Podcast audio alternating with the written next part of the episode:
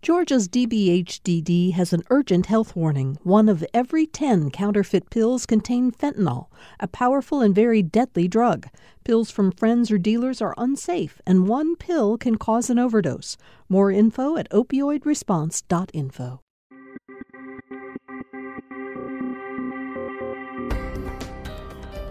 Welcome to the Georgia Today podcast from GPB News.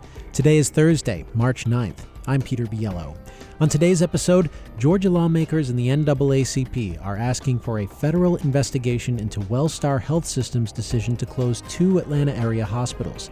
Governor Brian Kemp is highlighting the need for more workforce housing across the state, and professional volleyball is coming to Atlanta. We'll have the details. These stories and more coming up on this edition of Georgia Today. Georgia Democratic lawmakers, local officials, and the NAACP are asking federal officials to investigate Wellstar Health System over their decision to close two Atlanta area hospitals. State Senator Nan Orrock said yesterday she and others have filed complaints with the Internal Revenue Service and with the U.S. Department of Health and Human Services Office of Civil Rights. They claim Wellstar illegally discriminated against black people and violated its tax exempt status when it closed Atlanta Medical Center South in East Point and the Atlanta Medical Center, a health care provider for many low income residents that was one of only two level 1 trauma centers in the city. Wellstar cited falling revenues and rising expenses when it closed the hospitals. Georgia Governor Brian Kemp is highlighting the need for more workforce housing to accommodate demand from economic development projects across the state. GPB's Benjamin Payne reports. Speaking at the Georgia Logistics Summit in Savannah on Wednesday, Kemp said the majority of economic investment he's seen since taking office has been outside metro Atlanta. To that end, Kemp has proposed a rural workforce housing fund to help local governments boost their housing stock. So we maintain our quality of life, but also continue to have a better quality of life for those working Georgians that are literally helping make and develop the products that you all are shipping around the world. A study from the Georgia Department of Transportation projects the greater Savannah area will grow 34% by 2045. And an economics professor from Georgia Southern University who spoke at the summit called Savannah, quote, the hottest market in the logistics industry right now. For GPB News, I'm Benjamin Payne in Savannah. The three white men serving life prison sentences for killing black jogger Ahmaud Arbery are appealing their federal hate crimes convictions. Attorneys for Gregory and Travis McMichael and William Bryan cite legal arguments made in their original federal trial. They argue that race did not factor into their client's motives to hunt down and kill Arbery. Tish Naghise, a first term member of the Georgia House, has died at the age of 59. Naghise died yesterday after being hospitalized for several days. No cause of death was given. Naghise said on her website she got involved in Democratic politics when Barack Obama ran for president in 2008. She previously worked for the Democratic Party of Georgia and was a delegate at the Democratic National Convention in 2020.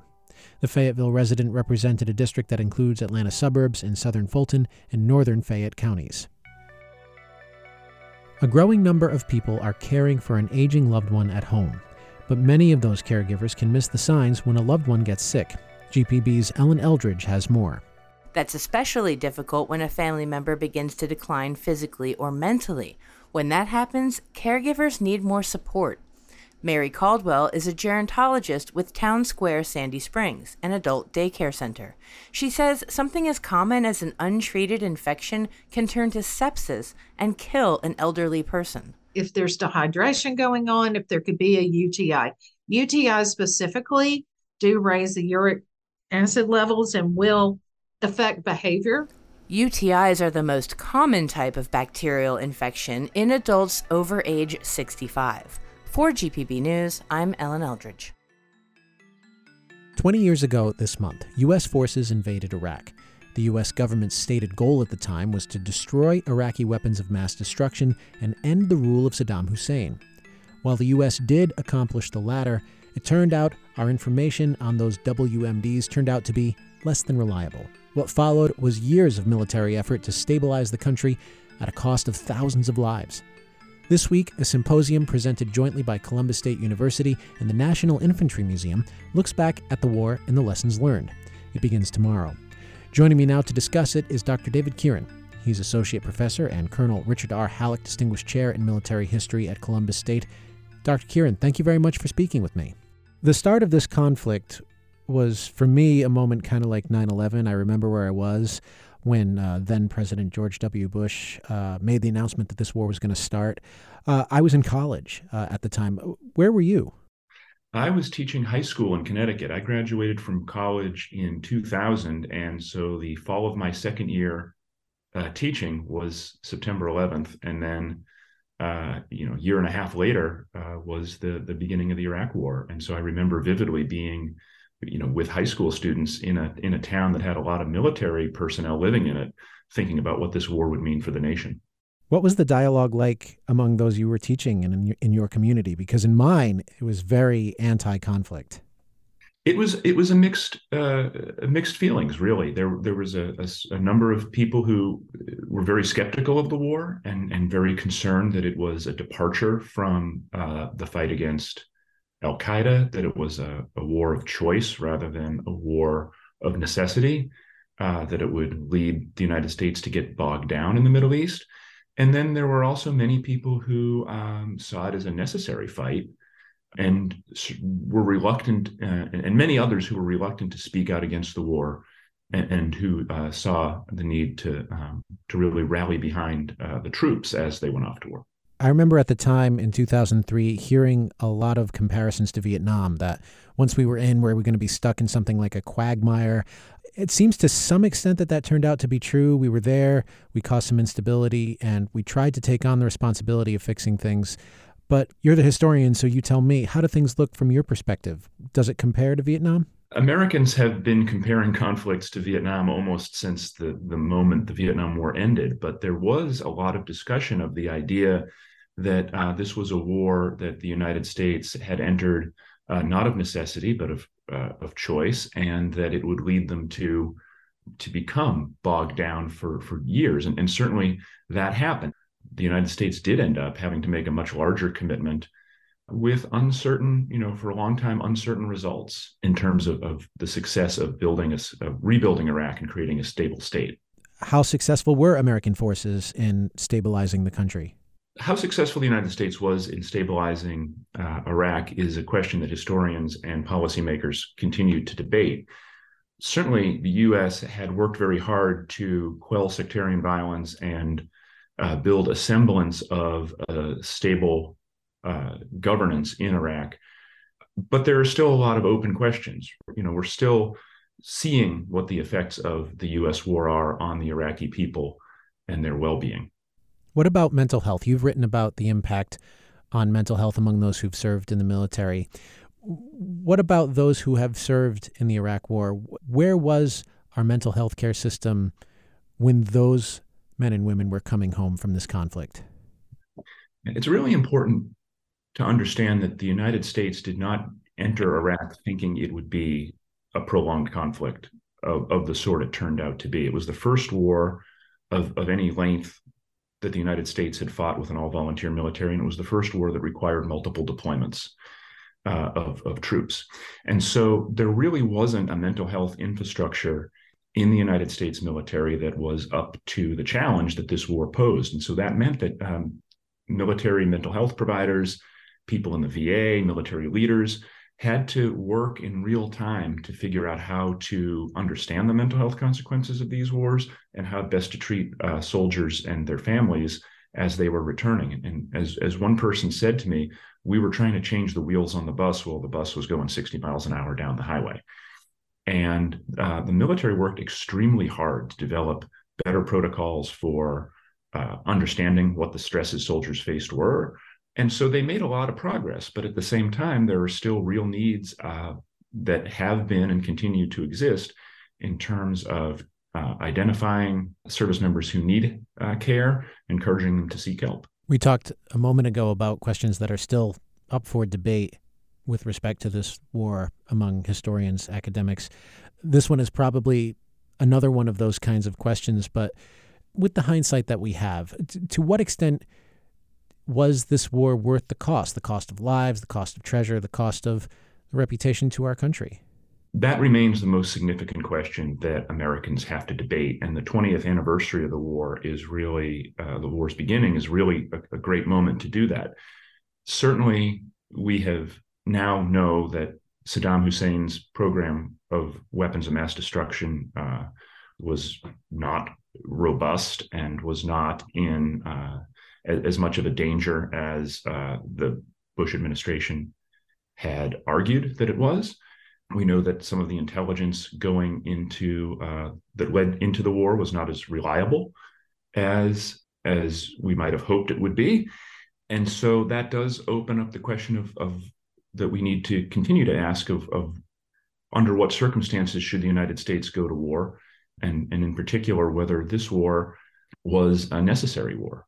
And I think that um, we're going to see uh, continued debate and hopeful and, and, and, and a renewed look at that as we as we hit the 20th anniversary. Dr. David Kieran is associate professor of military history at Columbus State University, and he's taking part in the Iraq War, a 20-year retrospective symposium, which begins tomorrow in Columbus and is free and open to the public.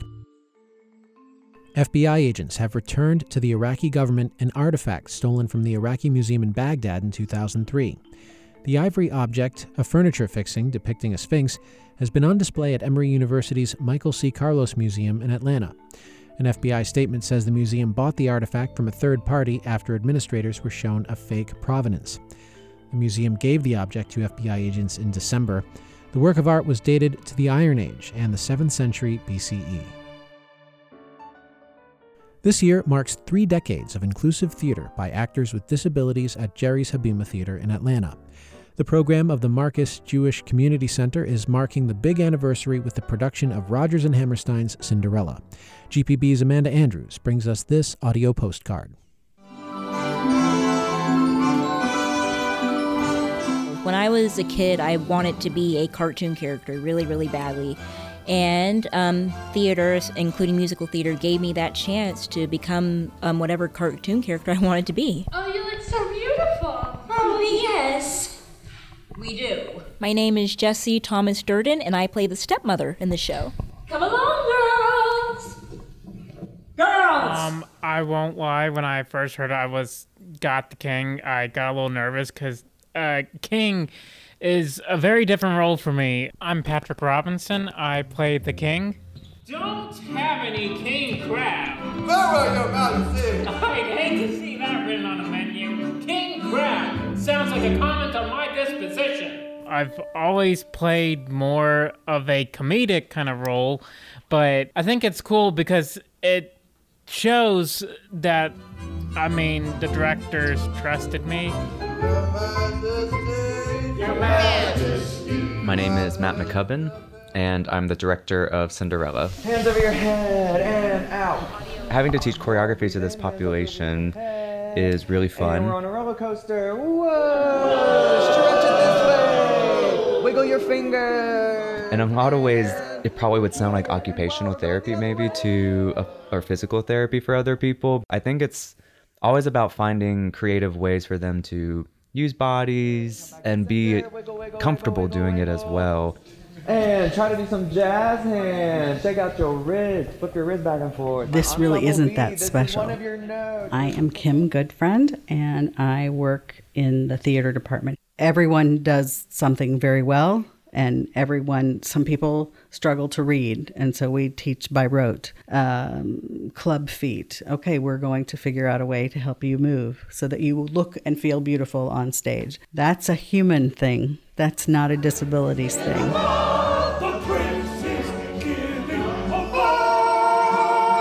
I also do acting, like in other theaters, and as well with um, other people to get them to encourage them to, you know, come out and for them to, you know, go for it as well. My name is Katie Rule, and I'm I play Portia in the show. Every girl in the kingdom wants to marry the prince, including you, Portia. Uh-huh. And you, Joy. And so I always thought being an actor just brightens your horizons.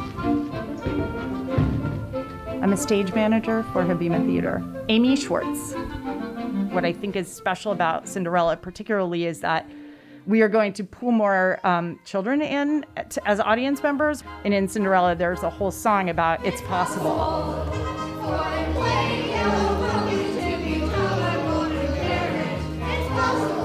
And that there's something about that where you have a lot of children in the audience where families can then say, you know, can have their minds changed of what is the possibilities of people with special needs. It's possible! It's